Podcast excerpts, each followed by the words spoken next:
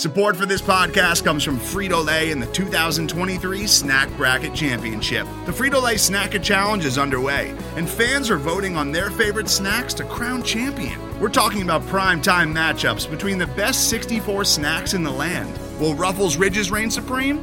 Can Doritos defend their dynasty? Or will Smart Food use their smarts for a surprise upset? Only you can decide. Get in on all the action for a chance to win up to $1,000 or a year's worth of snacks. Let your snacks be heard. Just go to fritolaysnacket.sbnation.com to vote and enter for a chance to win. No purchase necessary. Sweepstakes ends April 3rd, 2023. Void where prohibited. Year's worth of snacks awarded in the form of 52 coupons, each good for one bag of chips. See official rules at fritolaysnacket.sbnation.com.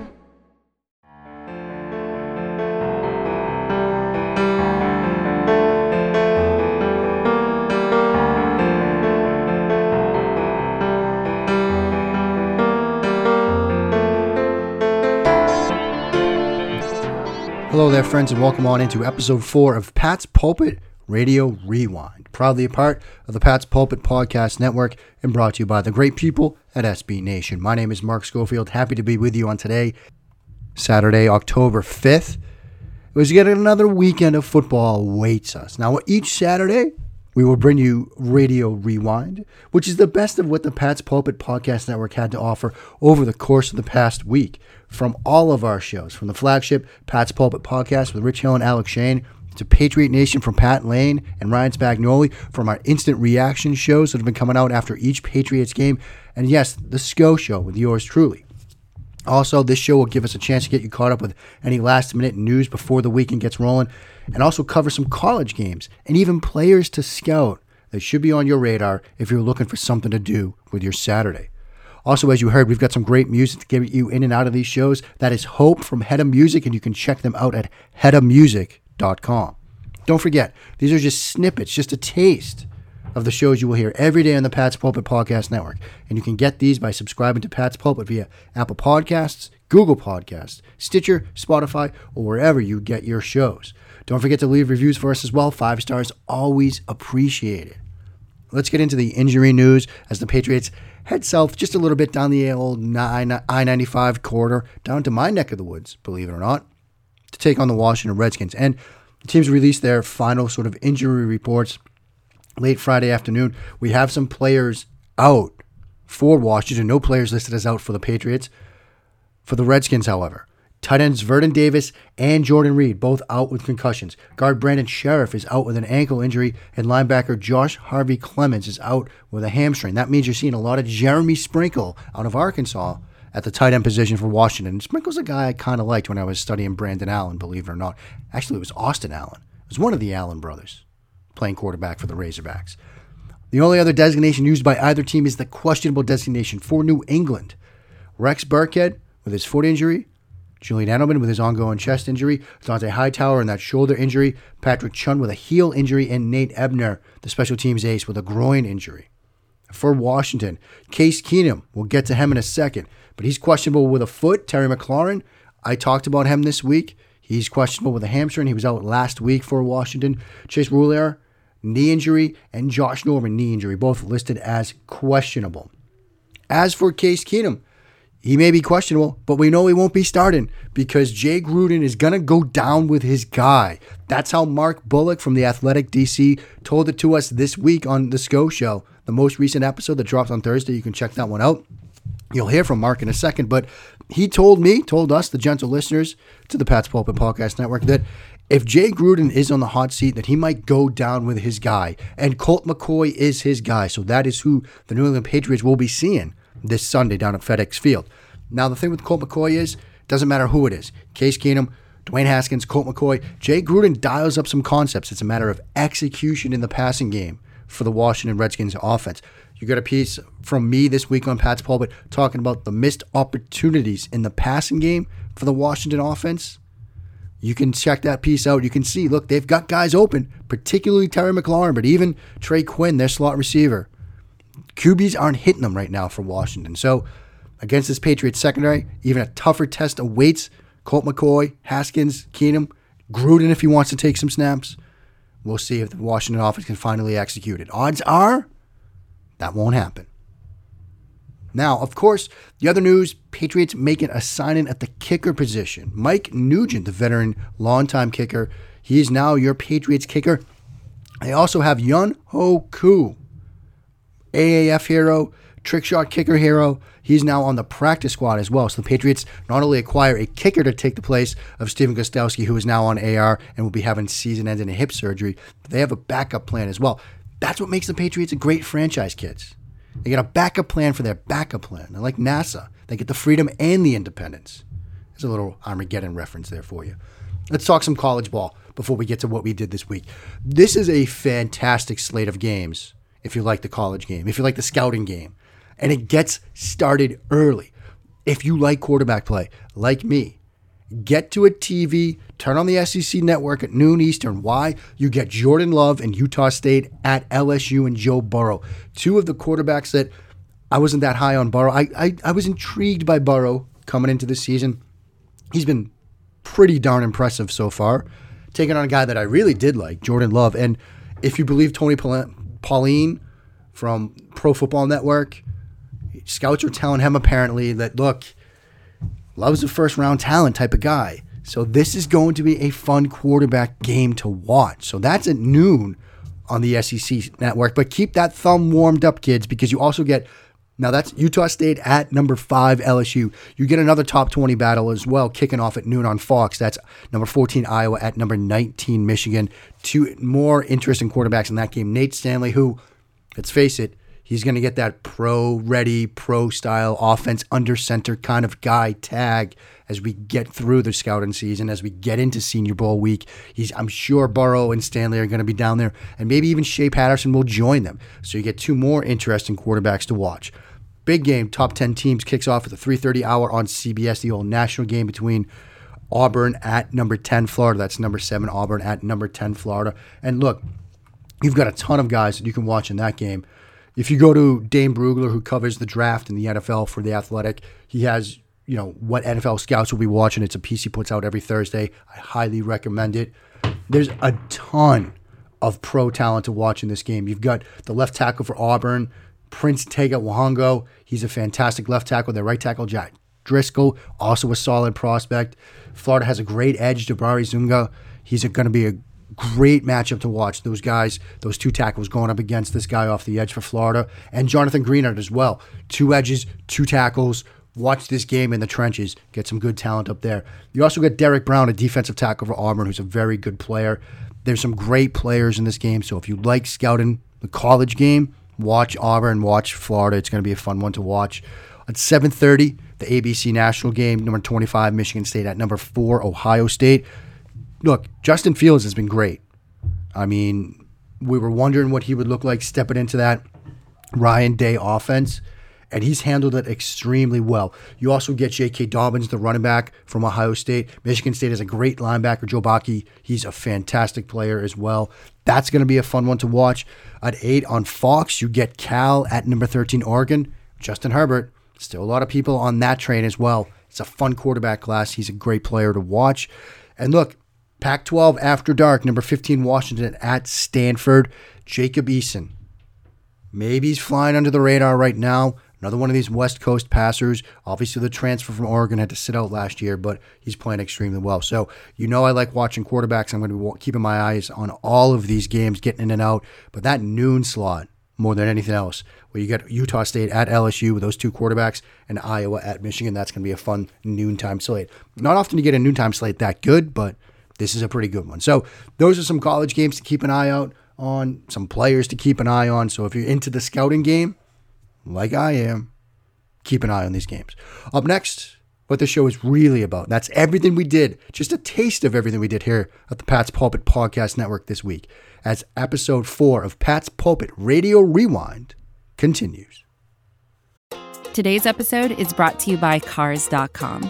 With over 2 million vehicles and 50,000 more added every day, Cars.com will match you with the perfect car for you, your budget, your life, your style. And if you're ready to say goodbye to your current car, Cars.com will get you an instant offer to cash it in. Just start by entering your license plate and get matched with a local dealer who will write you the check. So whether you're looking to buy or sell, Just go to cars.com. It's magical. Mark Schofield back with you now on episode four of Pat's Pulpit Radio Rewind. And now we're going to get into some of what we did this week over at the Pat's Pulpit Podcast Network. Remember, you can catch all of these shows by subscribing to the Pat's Pulpit Podcast Network on your podcast provider. Apple Podcasts, Google Podcasts, Stitcher, Spotify, and more. And the week for us kicked off with Pat Lane bringing you another instant reaction show in the wake of New England's 16 to 10 victory over the Buffalo Bills at New Era Field. And in this clip, Pat makes his case for why J.C. Jackson, the Patriots defensive back, was indeed the player of the game. That's just the way it goes, man. It's going to happen. So, um, but honestly, I, it's one of those things for me where I look at the defense and what they've done and the way they've played it is just uh, it's unreal. And i think uh, you know jc jackson here player of the game i think it kind of goes without saying um, you know he had the block punt which obviously was a turn for touchdown by matthew slater. He had two picks. He was phenomenal uh, you know covering the passer uh, covering covering downfield and whatnot. He was great. So jc jackson player of the game there. And it's funny with, ja- with jackson because he's kind of that forgotten guy in the secondary. Jonathan Jones has been playing unbelievable. Jason McCourty's made a few nice plays. Obviously, Stephon Gilmore is Stephon Gilmore. And J.C. Jackson's kind of that guy who was forgotten about until today. Uh, and so, um, and so, you know, that's that's really a good sign for them. I mean, you look at him and he's their fourth or fifth um, corner, and this team is just incredibly deep. Great insight there from Pat on the instant reaction show that comes out after every Patriots game. We'll be releasing a show as soon as we can, sometime late afternoon for one o'clock games, maybe early evening for the four o'clock games, probably a little bit later after that for the prime time games. But you can look for those again after each Patriots game. Up next, we had a glorious victory edition of The SCO Show. This was episode 21 of The SCO Show, and I opened things a little bit differently with a cold open, which you'll hear right now. How you doing, Patriots fans? How you feeling today? You feeling a little tired, a little exhausted, maybe a little bit drained? That's how I feel. Bills week is in the rearview mirror, and I, for one, could not be happier. Bills week is a bit of a grind here for your boy. For some strange reason, Mark Schofield, it's kind of big up in Buffalo. A lot of it stems from the fact that during the Josh Allen draft cycle, I was on air a lot, and now for some strange reason, they keep inviting me back. And so Bills Week is a bit of a grind for me. I can only imagine what it was for this offense of the New England Patriots. This game was a grind. This game was one of those knockdown, hard fought, road divisional victories. And it's kind of the way that I thought this was going to play out. On every single Buffalo show that I was on, this week, I said, look, this is going to be a one score game. The Bills will probably have the ball late in this game with a chance to go on and tie or even take the lead. I thought it was going to be a 27 20 type of game. It was a 16 10 final with New England coming out on top. I'm drained. You might be drained too but the show must go on. And today's show is episode 21 of the SCO Show, and it is, yes, another glorious victory edition of the SCO Show.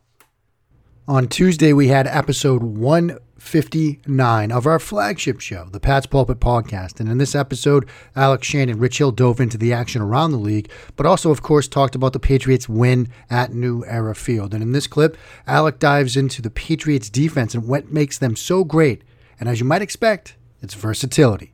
No, it is, and it's funny. I think that the Belichick run defense is always kind of centered around strong, smart, quick, versatile linebackers that it took him a while to get. He had a few misses, and Rashawn Crable was supposed to be that guy, and Tully Banta-Cain, and it never quite came to to a, a head with three to four just lights out linebackers. But I, I, I can't think of better linebacker corps than Kyle Van Noy, Dont'a Hightower, and Jamie Collins. And I haven't mentioned Ja'Whaun Bentley or Elandon Roberts, who I think are, are value adds as well. And those guys are just so versatile and quick that it really opens up the defensive playbook, uh, which allows Belichick to play the piano keys there, which I thought was a great. I, am I'm, I'm loving the gifs and memes about that uh, today, and it's just really fun to watch. And it's nice to finally, I guess once again, remember those years, Rich, when every time the defense took the field, you just kind of like cringe a little bit and Oh, you're a yeah. little worried. Um, that is no longer the case for me. Great stuff from the guys there, Rich and Alec. And remember, you can get our flagship show, the Pat's Pulpit Podcast, twice a week by subscribing to the Pat's Pulpit Podcast Network. On Wednesday, I was joined by Evan Lazar from CLNS Media to do some recap of the Buffalo game and handle a lot of listener questions during the quality time segment. Here's just a snippet of what Evan had to say. Next question comes from Hazifa Patel, and he wants to know what's the best answer you've ever gotten from Bill Belichick? So that's a good question. I would say that there's two answers that I can think of off the top of my head that were both really good. The first one was last year. I asked him about the advantages of a fullback and why the Patriots like to use a fullback, and he went into a spiel about how when you play when you don't have a fullback and you just have guys on the line of scrimmage as the as the designated blockers in order to build a surface that's maybe a three man surface or a four man surface to the left or right of center you got to pull somebody across the ball. And his point was just that with the fullback he's in the backfield and he can go either direction pretty easily and you have the ability to build those services a little bit quicker and from a little bit different angles. So you're not trying to pull like a backside guard or bull, pull the tight end or you know have him sift or Right. something like that across the formation constantly which is a, a little bit you know just a different look. But he did mention that you know you can get it done no matter what way you do it. You know you can get it done with a tight end you can get done with a fullback. But I always thought it was really interesting how he talked about building surfaces, you know, having Right. three guys on one side of center versus two or three or four, or whatever the numbers game might be. So I think that was a really cool answer that he gave. And uh, and I'll probably go with that one. I mean, I think he's given me a lot of really good answers over the you know the last year. I, I think that his and you ask him X's and O's and you ask him about formations or scheme or whatever the case may be, even situational football things, eh, mm-hmm. he gives a lot better answers than I think people expect because all the bad ones are the ones that always make, you know, the TV and stuff like that. Thursday brought two more shows for you here at the Pat's Pulpit Podcast Network. Up first was the Pat's Pulpit Podcast. Alec and Rich started to get into the Washington matchup, and in this clip, you'll hear them dive into the matchup between the Washington receivers and the versatile Patriots secondary. And I did some research for this podcast, obviously, to talk about the game and the teams and the breakdowns, but there's nothing really memorable about this Washington offense or defense. Yeah, this is not a great team. There's a stat that I just found as I was looking at their roster because I was like, who's their running back? I know that Derrius Guice suffered an injury, so he was out. I knew Adrian Peterson was the backup, but uh, Washington does not have a single player with more than 100 rushing yards. Adrian Peterson leads the team with 90 rushing yards. This is an anemic rushing attack. They rely entirely on throwing the ball through the air, and they're fine at that. They have some options there, but if Case Keenum, who is banged up, we'll have to see what his availability is. Colt McCoy is returning from injury. We'll see what that is. Dwayne Haskins is a rookie. There are a lot of things up in the air for this Washington offense. And there's so many question marks. I'm looking at this and they're relying so much on, on rookies and no name players that I just don't foresee a way that Washington can win this. All right, so we're talking about the Washington offense against the Patriots defense.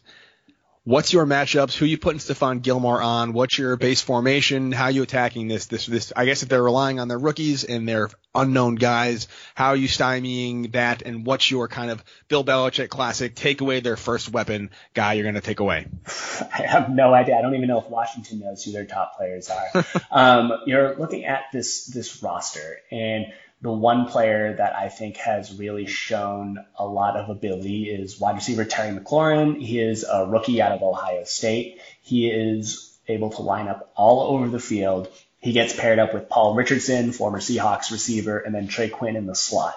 That is generally how they field the receivers. They have Vernon Davis out on the field for about 75% of the snaps, and then they have running back Chris Thompson, who is more of a receiver, honestly. Chris Thompson comes out of backfield, he's playing roughly half their snaps. He has 250 receiving yards and only 46 rushing yards as a hmm. running back. So when he's out there, they're going to try and throw him the ball. So if I'm the Patriots, I'm looking at this sort of uh, lineup that Washington trots out there. You can say, okay, Patrick Chung, you get to cover Vernon Davis. That's standard. Davis is one of the more athletic tight ends that you'll see in the league. Uh, I mean, he's just an incredible athlete, but Patrick Chung should be tasked with covering him. Uh, when it comes to Chris Thompson out of the backfield, you should always wonder and watch out if Washington is going to throw him that swing pass. So you should have Jamie Collins on him in coverage or Kyle Van Noy on the other side, chipping him away before passing him off to uh, another defender like Duron Harmon or Devin McCourty. You have to always make sure that Thompson is covered because he leads the team in targets, he leads the lead in receptions, so he is a big threat. When it comes to the wide receivers, I would put Stephon Gilmore on Paul Richardson because Richardson's that bigger outside guy that is where Gilmore can just lock him down. I would feel comfortable putting him on an island. If McLaurin can play, because he has been dealing with an injury, he's been limited. If he can play, that is someone that I would put, uh, I, I would put Jonathan Jones on in covery just because, uh, or in coverage just because of his ability to make those big plays down the field. He does that pretty regularly, 16 yards per catch. He is a phenom out there, so I would put Jonathan Jones with maybe some safety help over the top. And then when it comes to Trey Quinn, another young guy in the slot, I would feel comfortable putting Jason McCourty on him just because I think that the Patriots like doing their matchup coverage games, and that gives someone for each defensive back to utilize their skill set against. Then I was joined by Mark Bullock, who covers the Washington Redskins for the Athletic DC, and I asked him what he would do if he was Washington defensive coordinator Greg Manusky trying to defend Tom Brady in this Patriots offense. Mark, in, in all these struggles with the defense, what probably makes things harder, at least sit here on Wednesday, is the fact that the New England Patriots, you know, come to town this weekend. So I know Greg Manusky has gotten a lot of stick. You know, people are starting to wonder about how hot the seat is under him. But put yourself in his shoes. How do you try, given what the Redskins have right now, how do you try defending Tom Brady and the New England Patriots? yeah, it's it's kind of a tough one because whatever yeah. they've tried right now hasn't worked. Um, the the best example I can give was uh, the third and seventeen you uh, mentioned earlier. They had against the Giants, third and seventeen. They played a basic quarters coverage, and uh, they had Fabian Moreau uh, was the only guy not on the same page, and he played man, and that uh, left the flat wide open, and the Giants converted. Well, they got a swing pass to the running back for 15 yards. Um, so then it set up a fourth and two, and the next play the Redskins went cover zero, they're like, okay, we can't play zone, we'll play pure man, cover zero, we'll blitz. Uh, and then Moreau got beat on a quick out by Sterling Shepard, so they gave up the first down anyway. So, you know, you can't play man, you can't play zone. Uh, Manusky tries to play pattern matching stuff, that hasn't worked out either. Um, I, I, would guess the best option he, he'll go for is try and blitz as much as possible and, and hope that you can get home before anyone gets open. That it, it seems kind of a silly idea, but it, yeah. it, it might just be the only thing that will work for them right now.